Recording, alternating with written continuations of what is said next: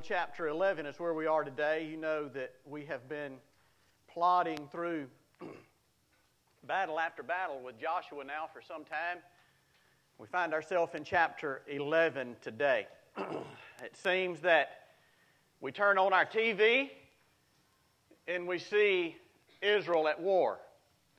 We open our Bible and we see Israel at war. It seems that everywhere we look, Israel is at war. And I have to say, in the present condition of the government of the United States of America, I was very shocked to see us take the stand that we took. But I was also very pleased. And boy, you can't help but think this week when the United States pulled the Gerald R. Ford battle group into the Mediterranean, dear God, if I was Iran or Lebanon or Jordan or anybody else over there, I'd sit down and shut up. That's a significant projection of power. But nonetheless, you know, given contemporary issues, this text is not that hard for us to conceive. God has a lot of critics. Did you know that? He really does. And there are a lot of people who criticize God for the war tactics here in Joshua. I mean, you'll read this, and the Lord said, go in and wipe them out. And our text today says, there was no one left that breathed. Translation, kill everybody. And there's a lot of bleeding hearts today that criticize God. Talk about how brutal He is and how merciless and those types of things. And first off, man, what type of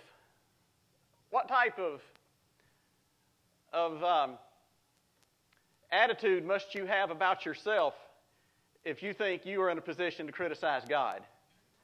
But nonetheless, there are a lot of folk who do that. And when we find ourselves in that position, it's really because of one of two reasons. Number one, we don't have a clue about the holiness of God. Did you know that?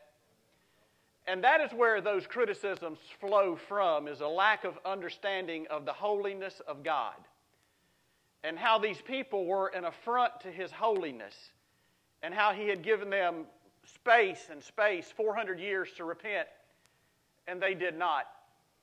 And the second thing is not only is it a lack of understanding of the holiness of God, but it's a lack of understanding of the love and jealousy that God has for His people.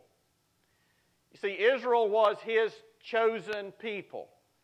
And He plainly says in the Old Testament that those people would be a blight upon them. They were like a cancer. And if you don't get rid of them, they are to pollute you. And we see that happen over and over again in the Old Testament narrative. This particular text, by the way, has something to say. I'm not going to get to this today in this last portion. I'm just going to preach the first 15 verses. But look at verse number 22, if you would, before we dive into these first 15 verses. There were no Anakim left in the land. Who were the Anakim? That's right. That was Goliath's people. So notice verse 22, there was no Anakim left in the land of the sons of Israel, only in Gaza. Yeah, you've heard anything about Gaza the past few days? So you get the impression, and again, this is a very clear stream through the Old Testament, that historically this has been a problem. So it's no issue. It was a problem for Joshua, and it is today. So let's begin in verse number 1 and read these first 15 verses. Then it came about when Jabin, king of Hazor, heard of it, that he sent to Jobab, king of Madon, and to the king of Shimron, and to the king of Achshaph, and to the kings who were of the north in the hill country, and in the Arabah south of Chinneroth, and in the lowland on the heights of Dor on the west, to the Canaanite on the east, and on the west, and the Amorite, and the Hittite, and the Perizzite, and the Jebusite, and the hill country, and the Hivite at the foot of Hermon, and the land of Mizpah. They came out, they and all their armies with them, as many people as the sand that is on the seashore, with very many horses and chariots. So all of these kings, having agreed to meet, came and encamped together at the waters of Merom to fight against Israel. Then Yahweh said to Joshua, do not be afraid because of them, for tomorrow at this time I will deliver all of them slain before Israel. You shall hamstring their horses and burn their chariots with fire. So Joshua and all the people of war with him came upon them suddenly by the waters of Merom and attacked them. The Lord delivered them into the hands of Israel so that they defeated them and pursued them as far as Great Sidon and Misrephoth-Maim and the valley of Mizpah to the east, and they struck them until no survivor was left to them. Joshua did to them as Yahweh had told him. He hamstrung their horses and burned their chariots with fire. Then Joshua turned back at that time and captured Hazor and struck its king with the sword, for Hazor formerly was the head of all the kingdoms. They struck every person who was in it with the edge of the sword, utterly destroying them. There was no one left who breathed. And he burned Hazor with fire. Joshua captured all the cities of these kings and all their kings, and he struck them with the edge of the sword and utterly destroyed them, just as Moses, the servant of Yahweh, had commanded. However, Israel did not burn any cities that stood on their mounds, except Hazor alone, which Joshua burned. All the spoil of these cities and the cattle the sons of Israel took as their plunder, and they struck every man with the edge of the sword until they had destroyed them. They left no one who breathed. Just as the Lord had commanded Moses, his servant, so Moses commanded Joshua, and so Joshua did. He left nothing undone that all the Lord had commanded Moses. Well, we see throughout these narratives, battle after battle, for the exception of Ai, because of shooting themselves in the foot, we see victory after victory after victory after victory. And make no mistake about it, you know, there are parallels here between what Joshua did and the church. You know, our battle is spiritual. We do not fight against flesh and blood, but nonetheless, God has called us to victory. Is that true or false? I mean, He really has. And the reason He's called us to victory is because our victory was secured, you know, about 2,000 years ago on a hill called Calvary. So we are people who are walking in victory, should walk in victory. All you have to do is read Romans chapter 8, and you see that Paul refers to us as super conquerors, as more than overcomers, because we have been given the victory, and we should be victorious people. But now, for us, just as it was for them, the road to victory, listen to me, the road to victory is straight and narrow. Straight and narrow and long. And on that road to victory, there are many exit ramps. And these exit ramps do not lead to victory, but they lead to defeat. And in this story today, there were many places where Joshua could have peeled off of that straight and narrow and took an exit ramp, and I submit to you that victory would not have been theirs. There are many places today where you, on the straight and narrow, can peel off on an exit ramp, and your life is not going to be marked by victory, but it indeed is going to be marked by defeat and sadness and depression and destruction. So how is it that we can stay in the middle of the road? Let me turn that around today and speak to you on this subject: how to lose your battle. And I want to show you these junctures where Joshua could have peeled off, and he could have taken an exit, he could have taken a side street, and it would not have turned out the same way. So how is it that we can lose our battle? And hey, if you've learned nothing else by being at Grace, you ought to understand that the Christian life is a life of battle after battle after battle. If you are not in a battle right now, mark it down, you're going to be in one soon. That's just the way it is to it. And if you're not in a battle, it's probably because you're no threat to the enemy, so he's not wasting any time on you. But if you are doing anything significant that has eternal ramifications and significance for the kingdom of Christ, I promise you the battle is going to come. I mean, did you notice here that Joshua didn't go looking for this fight? That these kings came to him? That's just the way it is. If you're doing something for the Lord, I promise you the battle is coming to you and to your house. So how is it that you can lose that battle when it comes?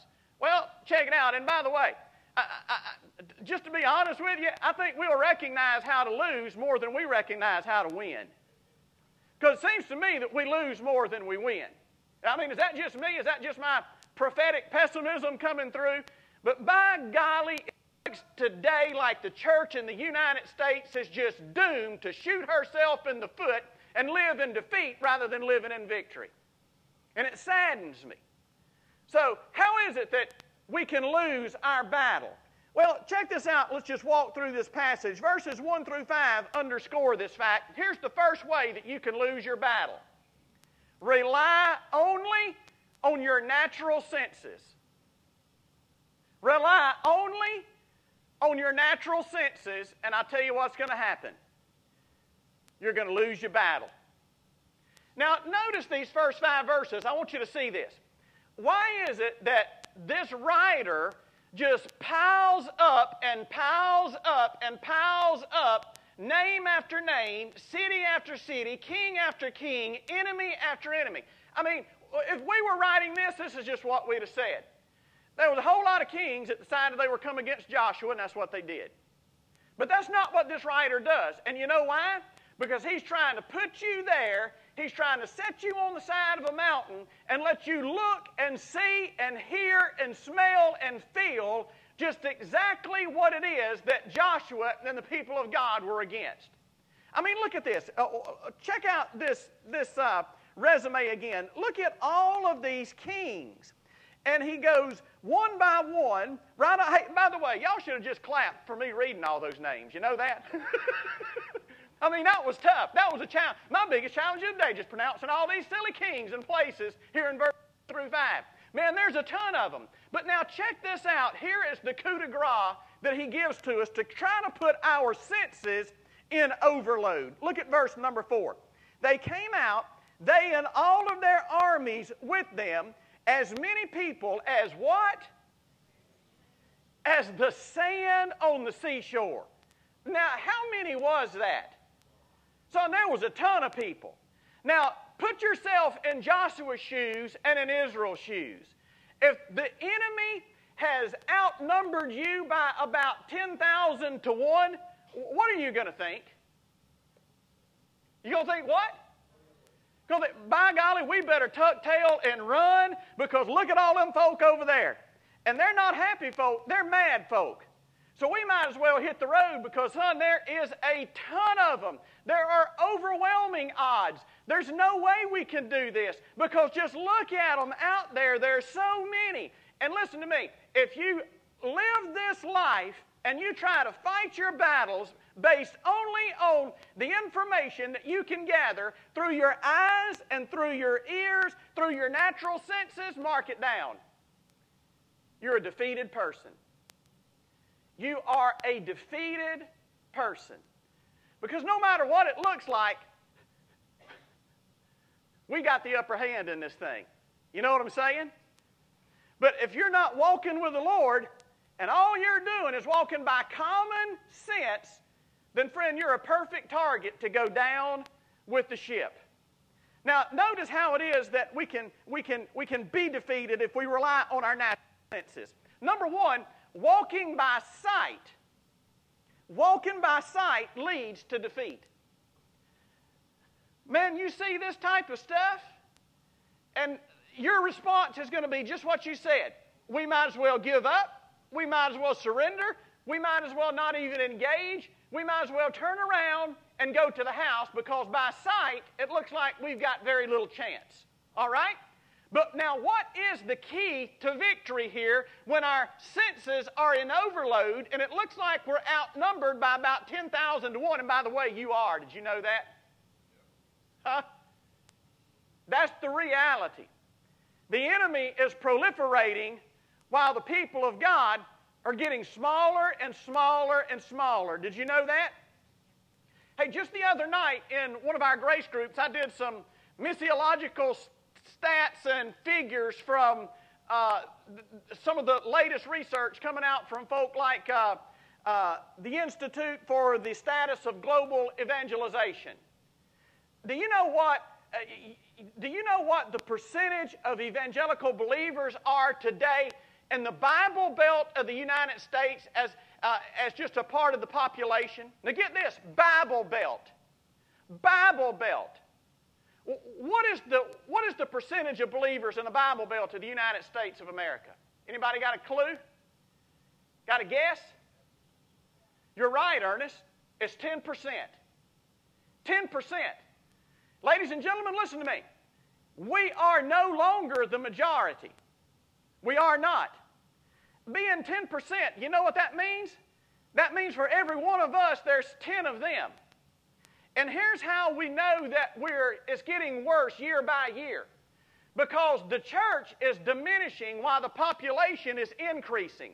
Our evangelism isn't even keeping up with the rate in the United States of America. So if it's 10% today, guess what it's going to be in 10 years? It's going to be considerably more because the church is in retreat, we're living in defeat, and the enemy is proliferating while we're diminishing. Now those are just mathematical numbers. So how is it that we turn this around? How is it that we, being the minority, win this battle? Well, notice, we walk by sight, that leads to defeat. But walking by Scripture leads to victory. Did you hear the one verse that Melody read just a little while ago? Here's why it's so important that you know Scripture. And I don't care what your senses tell you, you have got to make a conscious decision that I'm not going to walk by sight, I'm going to walk by Scripture, because I don't care who says it. What God says is more important, more authoritative, more authoritative, and more powerful than anything any of the armies of the world could say. And Joshua, hey, number one is, if you don't know Scripture, you're a sitting duck. You're going to be overcome by all the information that is fed to you by your natural senses and by the news media, and we're just going to be cowering down in the corner somewhere praying to God that it ends soon. But now notice what this Scripture said in Deuteronomy chapter 20. In case we didn't hear it this morning when Melody read it, here is the verse that Joshua knew and he didn't flinch, even though the odds were immensely stacked against him. Notice this one verse. Here's what God said to him. When you go out to battle, and by the way, he said this years prior to it ever happening, when you go out to battle against your enemy, and you see horses and chariots, and by the way, this is the first time that Israel has encountered that type of mechanism of warfare in this text. When you see horses and chariots and people more numerous than you, do not be afraid, for Yahweh, your Elohim, who brought you up from the land of Egypt, is with you. Friend, I don't care how many they've got. It can be 100 million to 10, and Yahweh, and I'm on Yahweh's side. Huh? I mean, that's just all there is to it. So how in the world did Joshua stare down all of these armies with mechanisms of warfare that he'd never encountered before, he'd never possessed, and come out victorious? Let me tell you why. You better believe it, brother. He knew God, and he knew the promise of God's Word. God had given Moses this Word years before, because he knew that Joshua was going to be standing there one day looking down the barrel of this mechanism of warfare. And Joshua says, thank you, God, for giving me a word. And can I just stop and say to you, hey, listen to me. I don't care what type of battle is raging in your life right now, God's got a word for it. And unless you know His word, and unless you have that rhema, that specific word from Him, you're going to be a basket case. I'll be a basket case. Too many times I am a basket case out of nothing more than ignorance of God's Word. So check it out. The first exit that Joshua could have took that would have caused this great victory to be a stunning defeat was that he did not rely on his natural senses. If you're going to lose your battle, just go ahead and do that. Just rely on your natural senses.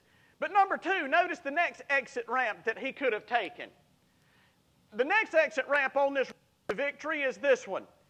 If you want to take an exit ramp and lose your battle, then just misunderstand God's notable sovereignty. Misunderstand God's notable sovereignty.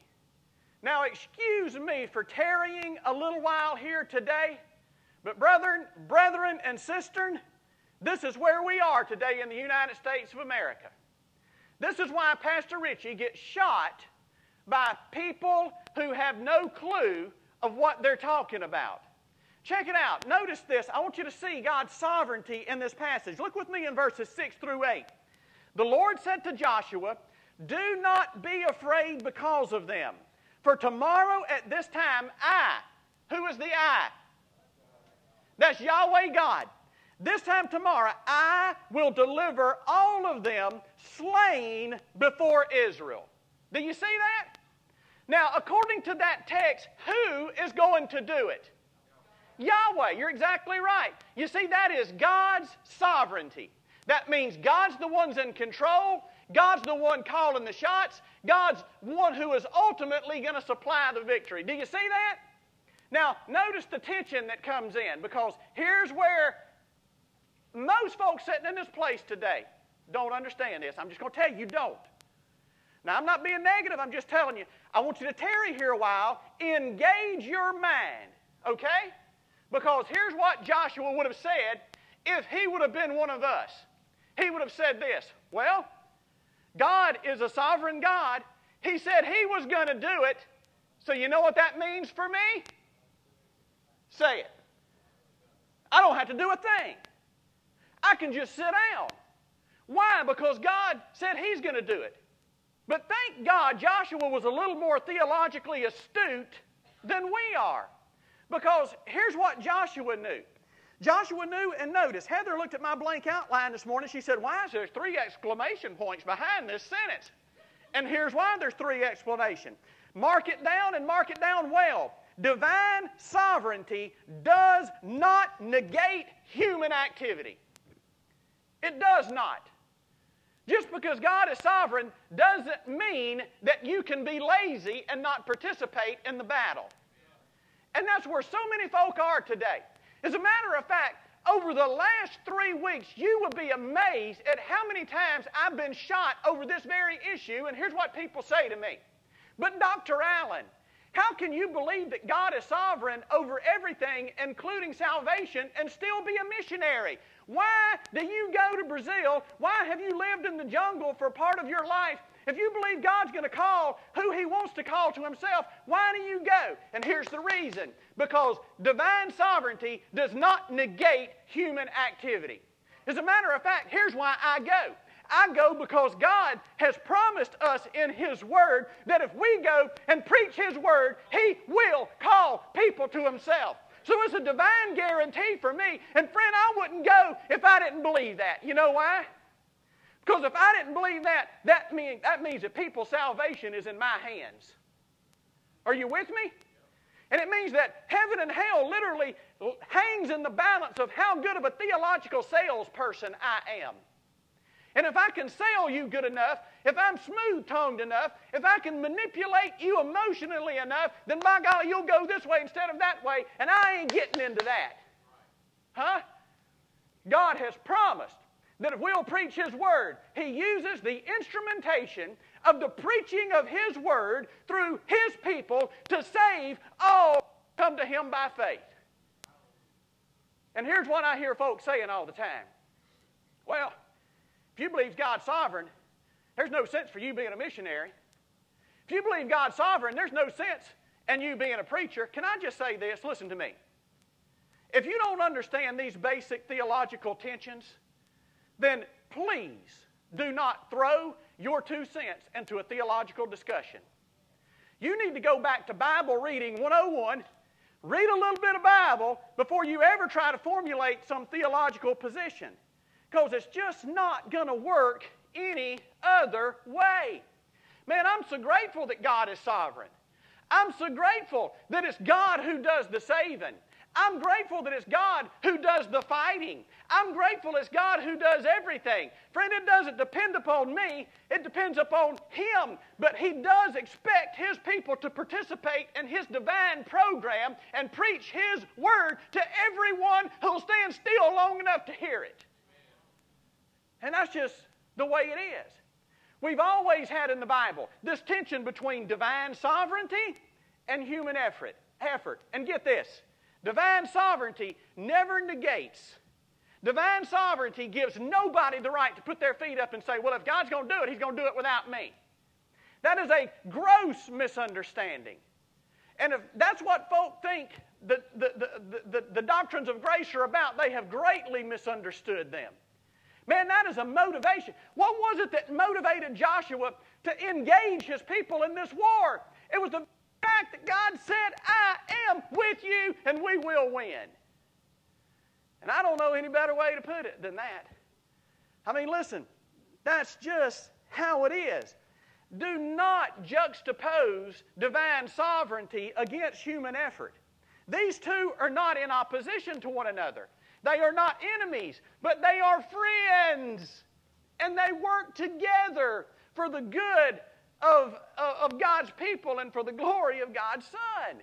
That's just the way it works. Now, what would have happened if Joshua would have said, well, that sure is a strong statement of God's sovereignty in verse number 6. I think we're just going to sit out here and not do anything. You see the exit ramp they just took? And they would have been overcome. They would have lost the battle. And I'm telling you that so many people today have put their feet up and they have hung their hat on the nail of God's sovereignty to the point that they're not doing a thing, and that's why their life is in shambles and they're living defeated. Joshua didn't see this as an excuse for him to do nothing. Joshua saw this as the motivation for him to get up and attack the gates of hell with a water pistol, because by golly, Yahweh's with us, and He said He's going to give them to us. And He did. Here's the best way I know how to put it together. Pray like everything depends on God, and work like everything depends on us. And when we do that, son, the church is unstoppable. If you'll pray like everything depends on Him, and you'll work like everything depends on us, there won't be an enemy in the solar system that can come close to us. Now check out how Joshua did this. This is so cool. Divine sovereignty does not negate human activity. Hey, God had elected. Yeah, I use that word. It's a biblical word. I can use it, all right? It's in my preaching handbook. It says I can use it. God elected. He did. God had elected to give Israel this battle. That's God's sovereign right. Did you know that? God can choose to do whatever He wants to. That's just one of the privileges of being God. Huh? I mean, it just can. God elected, but Joshua used effort. Do you see it? I mean, notice what it says. I will deliver them into your hands before Israel. You shall hamstring their horses and burn their chariots with fire. So Joshua and all the people with them did what? Verse number 7. Here was their response to this statement of God's sovereignty. God elects, we get involved. God says it, we don't see it as a reason to do nothing. We see it as the motivation to give it everything we've got. So God elected, but Joshua used effort. Second thing, God determined this, but Joshua destroyed them. Do you see it? I mean, God had determined it. God had already said before it ever happened, by this time tomorrow, look in verse number 6. At this time tomorrow, I will deliver them slain before Israel. So Joshua, verse number 7. And all the people of war with him came up suddenly by the waters of Merom, attacked them. The Lord delivered them into their hands so that Israel defeated them. God determined it, but who actually carried it out? You better believe it. It was Joshua. Do you see here divine sovereignty and human activity hand in hand? Notice number next, God determined and Joshua destroyed. Next, put a T over that R. God marked it out, but Joshua used his mind. Joshua used his mind. Now check this out. I want y'all to see this. Notice with me what the Bible says Joshua did. Verse number 7. So Joshua and all the people of war with him came upon them suddenly by the waters of Merom and attacked them. Now here's where you got to know a little bit about Bible geography. What was the strength of these armies according to this text? What? Say it? Chariots. That's right. They had horses and they had chariots. Israel didn't have that. So what chance does a foot army have against an army that's equipped with horses and chariots on an open plain? Hardly any at all. So here's what Joshua does. These ding-dongs went up and camped in the hill country. And where is it that horses and chariots are totally ineffective? In the hill country. Have you ever tried to ride a buggy on the side of a mountain? I'd like to see somebody try that. That ought to be a new event in the Bonifay Rodeo, huh? Buggy riding on the side of a steep incline. So here's what Joshua did. Joshua said, hey, wait a minute. They're all up there in the hill countries by the water of Merom. They are sitting ducks because those horses and chariots are no good. We've just brought them down to our level. Let's go get them, boys. You see what Joshua did? Even though God had marked out this thing from beforehand, Joshua still used his mind as a military strategist, and he took the battle to them where their number one implement of warfare was basically ineffective. So get this. God's sovereignty is not an excuse for anybody to be an ignoramus. God has given you a brain. Let me go further than that. The Bible says that God has given believers the mind of Christ. The Bible says that God demands that we love Him with our mind. And then I want to tell you, I hear so many people talk about, well, you know, I don't know any theology. I just leave all that to God. Well, shame on you. That's like me saying, Heather, I really love your body, but I don't care anything about trying to understand you as a person. Huh? I mean, that's not going to go over very well, is it? Huh? No, yeah, that's right. Not for me. It's not going to go over very well. And so many times we just hide behind this willful ignorance that, all that's going to work out. I don't worry about all of that. Stop that. If you're going to be victorious, by golly, you better be a thinking believer. A thinking believer. And this is where so many folk fall. Man, I hear believers say stuff that an atheist philosopher could shoot a hole in because there's so many contradictions in it. I listen to preachers preach today and I think, dear God, I don't have to know any theology to claim that heresy. All I have to know is a little bit of English grammar. And I can tell you that ain't right. Huh? It seems that ignorant people today are preaching to masses of ignorant people, and we're relishing in the fact that we're ignorant. I just don't understand. As a matter of fact, now look, don't read more into this than you ought to, but here's what I saw. I was sitting in my easy chair the other day watching the world news, which was a mistake, right? I should have flicked it to Jeopardy as soon as national news comes on. I should have just flicked it to Jeopardy because I know what I'm going to get. Well, here's what those bunch of geniuses said. They put two stories back to back. Here was one story. The first story is, latest indications from Georgetown University or somebody who's done a bunch of research, they've come up with this. They said, it's thought that as many as 25% of Americans today are functionally illiterate. I do too, Ernest. I think they're being conservative for one time in their life. But here's what they said. They admitted 25% of the U.S. population is functionally illiterate. That was one story. The very next story they put behind that one was this. A national campaign trying to get folk registered to vote. And look,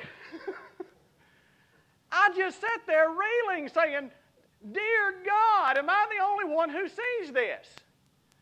Why in the world would you want people who are functionally illiterate to make important decisions? But that's where we are today. Now look, I'm not saying you got to be a genius, but I'm saying you got to use your mind. God has given us the ability to think and be rational, and He expects us to do that, and I think He's going to hold us accountable for that one day. And by the way, do you know that the enemies of democracy, here's what they said 200 years ago. When the United States was forming as a democracy, here's what some of our staunchest critics who were opposed to democratic society and democratic form of government said. They said this: when you let people who are uninformed about political issues make important political decisions, you are only headed for disaster.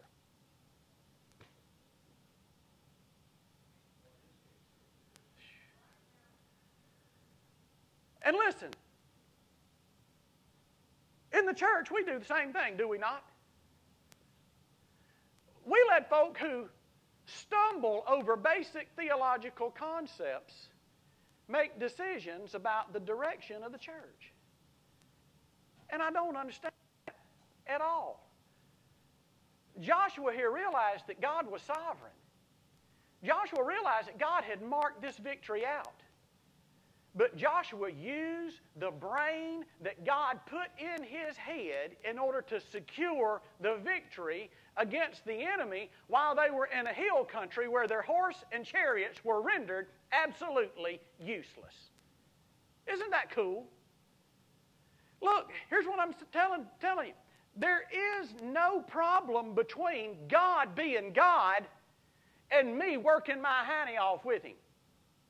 There's no disjunct there. And I don't see the problem. I just don't. When you see it, it just kind of vanishes and goes away.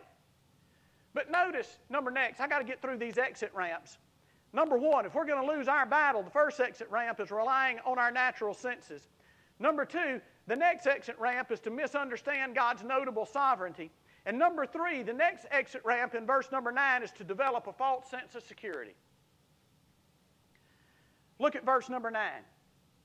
So Joshua did to them as the Lord had told him. He hamstrung their horses and burned their chariots with fire. Now wait a minute here. Not only are bleeding hearts sympathetic for the enemy that God said destroy, but there's a lot of folks, brother, especially, you know, it's hard for us. We love horses more than people sometimes, don't we? I do too. But here's what they did. God told them, hamstring the horses. Now, why do you think God would tell them that? Look, if you're the general of an army and you don't have a battleship, and you capture an army that has a battleship, what's the natural thing you think you're going to do? By golly, now we got a battleship. We're in business, boys. Load up these guns and let's blast them. I want to see something blow up, right? But no, this would be the equivalent of capturing a battleship and instead of using it, sinking it. Here's what they did. They captured all of these horses and chariots. They had zero. Instead of putting them in their arsenal, they burned the chariots and they hamstrung the horses. Now, here's what happens when you hamstring a horse. You cut that vital tendon in their back leg, and the horse can go on fine. I mean, he'll be fine after he gets over the initial surgery, huh? He'll be fine. He can graze. He can walk around, but here's what he can't do. He can't pull a load anymore, i.e., he can never be used against you because he can't pull a chariot. So now why did God tell him to destroy these horses rather than build you a barn and start growing alfalfa? Why did He tell him that? Here's why. Because God knew as soon as Israel got horses and chariots, they would start depending on horses and chariots rather than. So God says, don't even put this in your arsenal. Render it useless. Hey, listen to me. I talked up front about the Gerald R. Ford battle group pulling into the Mediterranean Sea this week. You know anything about Gerald R. Ford? Just the carrier. It's the largest carrier on the planet. Get this. The flight deck is 7 acres. Get that in your mind for a minute. It took me most of this week to plant about 12 acres of winter pasture. It would have took me a long time just to plow the deck of that thing up. You know what I'm saying? That's a 7-acre flight deck. It has the most sophisticated technology on it that it can possibly have. It is by far head and shoulders above anything on this planet as an instrument of war. But watch me.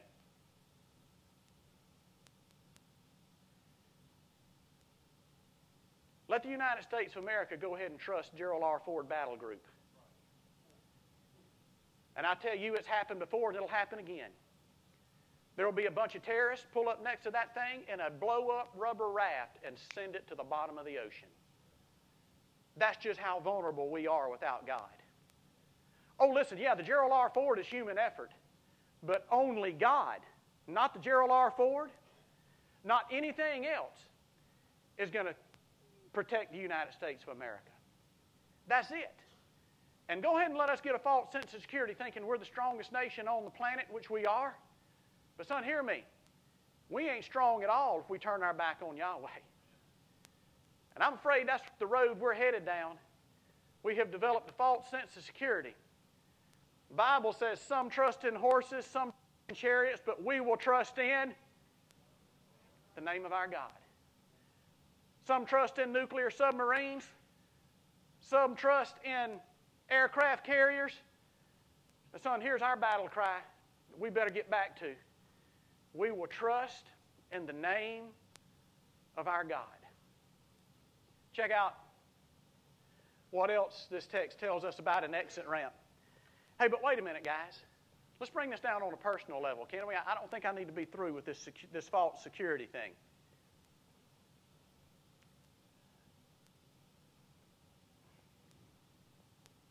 You know why I think it is that God doesn't trust me personally with a whole bunch of money?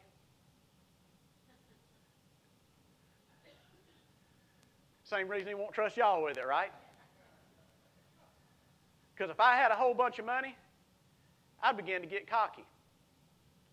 And I wouldn't need anybody, even God. That's why the psalmist, the proverbist, the writer of Ecclesiastes said this, said, God, give me this day my daily bread. Don't give me an abundance that I will become foolish, but don't give me too little that I will be impoverished. Because people just have a tendency of putting their security in a bank account rather than in God Almighty. And that's an exit ramp. Listen, that's an exit ramp. That's an exit ramp that leads to the city of defeat. Check out how we're going to lose our battle. Rely on natural senses, misunderstand God's notable sovereignty, develop a false sense of security, and finally, reject the old standard. The old faithful standard. And what is it? Let me point it out to you. Let me just bring it down real quick in these last few verses. Look with me in verse number 15. Here's the divine standard right here. Here's what brings victory. Look what verse 15 says. Just as Yahweh had commanded Moses, his servant, Moses commanded Joshua. And Joshua did it. So here's the deal. This is kind of a divine chain that stretches from one generation to the next that ultimately leads to victory. And there's no way to get around it. Look here. God said it. Somebody heard it. That person who heard it taught it to me. And by golly, I'm going to do it. And you see, that's the standard that God expects of us. Rather than justifying why I'm not doing it, man, just maintain that standard and do it. And notice something here. Number one, notice that in this particular situation, there was no new word. Man, I'm so tired of hearing some of my charismatic buddies talk about God giving me a new word. No, He hasn't. He doesn't. If God was still giving a new word, my Bible would be getting bigger and bigger and bigger. But here's the thing. Revelation, we say, is closed. This is God's final word. Now, here's the thing. Everything that you need for the situation that you're facing today and tomorrow and for the rest of your life is contained right here. All we got to do is know it and apply it and do it, and victory is ours. There was no new word. God just simply repeated the old standard. Man, I love it when folk say on Sunday morning, Brother Richie, man, that hit me. And here's usually my response. Guess what? It's nothing but the old word. Because hear me, the old word is sufficient for every need that you have. That's why Jesus said, man doesn't live by bread alone, but by every word that proceeds out of the mouth of God. So here's the exit ramp. The exit ramp is just neglect, reject, refuse, be ignorant of the old faithful standard, which is God's word. Notice, he didn't give Joshua a new word. He just reiterated something that he said to Moses years ago. But notice something else that I think is cool in this. There is no word, and get this finally, but stick with me for just a minute. I gotta flesh this one out. There is no better wisdom. There is no better wisdom.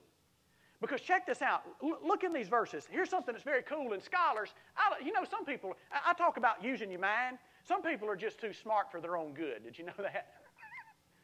Because I've got some scholarly friends, and I read scholars, and here's what they spend their time worrying about. They spend their time worrying about, well, Joshua burned Hazor, but he didn't burn all the rest of them. You know, there's only 3 cities given in the conquest that the Bible specifically says Joshua burned. Anybody know what they are? Here's your trivia question. Number 1 was the first one they came to. What was it? Jericho. Number 2 was the second one they came to. What was it? Ai. And number 3 is this one. What is it? Hazor. He burned it. Now, why is it that Joshua didn't burn all of them? And here's what the scholars spend all of their time trying to figure out. How did Joshua know which ones to burn and which ones not to burn? There seems to be no specific word in there. And can I say to you, that is the magic of the moment, and that is the situation in which I live every day. Because I'll face a circumstance, and I'll not know specifically a word from God that addresses it, but here's what God will do. God will give you wisdom if you're putting into practice the things that you do know. Huh? Here's a way to have wisdom. By the way, I love that proverb. One proverb, God puts them back to back for this reason. Here's what he says in Proverbs. He says, do not answer a fool according to his folly unless he think himself wise. The very next verse under it says, answer a fool according to his folly, lest he think himself wise. Now, here's what most folks look. They look at those 2 verses and say, well, those verses are contradicting one another because they say exactly the opposite. No, they're not. You know what God's trying to teach us? Have enough wisdom from reading my word and being so familiar with it that you know the course of action to take in either one of these situations. Know when you're to answer a fool and know when you're not to answer a fool. And I don't know about you, but that's where I live. I live in that gray area most of the time where there's not a black and white word. But here's what I find. I find when you are putting into practice what you do know, what God has said in black and white, he lets you know what you ought to do. He let Joshua know, burn this city or not burn this city. Because there were some cities that weren't to be burned. Hey, check this out. Notice what Joshua said. No, I'll tell you what. Let's don't go to the end of Joshua. Let's go to Deuteronomy 6, and I'm done. Deuteronomy chapter number 6, verse number 10. Here's what God was saying. Then it shall come to pass when the Lord your God brings you into the land which he swore to your fathers, Abraham, Isaac, and Jacob, to give you great and splendid cities, get this, which you did not build. Stop right there. If Joshua had a standard practice of burning every city, would that verse be true? It would not, because they would have had to build every one of them, right? Let's go on farther. Look in verse 11. And houses full of good things which you did not fill. Do you see that? So don't tell me Joshua didn't have wisdom of knowing which cities to burn and which one to let stand, because Israelites were going to come in here and take these houses that already have their cabinets full of stuff from Walmart. You don't even have to go shopping. Ain't God good? Listen to me, folks. The road to victory is straight and narrow. It really is. And make no mistake, God has destined his people for victory. The only way we won't have victory is if we blow this thing up our own self and take an exit ramp before we get to it. In Jesus' name, don't take the exit ramps. Would you stand with me, please? Father in heaven, thank you for your word.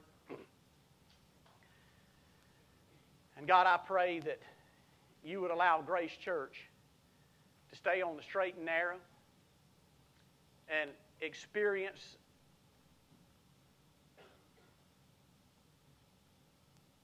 the fact that it doesn't matter how few we are, doesn't matter how much we have, it only matters if Yahweh is with us and we're faithful to Him. So God, I pray that you are going to allow us to taste the victory that you have already determined that we should have. I pray for those who are here today, God, and honestly just not living in victory. I pray, God, that you would give them the ability to make a faith adjustment, a mid-course correction if so needed, and begin to walk that straight and narrow that leads to victory. I pray for those who've never been born again. Oh God, today, through the preaching of your word, would you call folk to yourself that need Jesus Christ as their Savior? I pray for those, God, who are not plugged into a church that's headed towards a victory for the kingdom. I pray, God, that you would call them to yourself. But whatever it is, God, that you have said to us today, may we respond to you by faith, and may it be pleasing unto you, which is our purpose in life, and we pray it in Jesus' name. Dr. John is up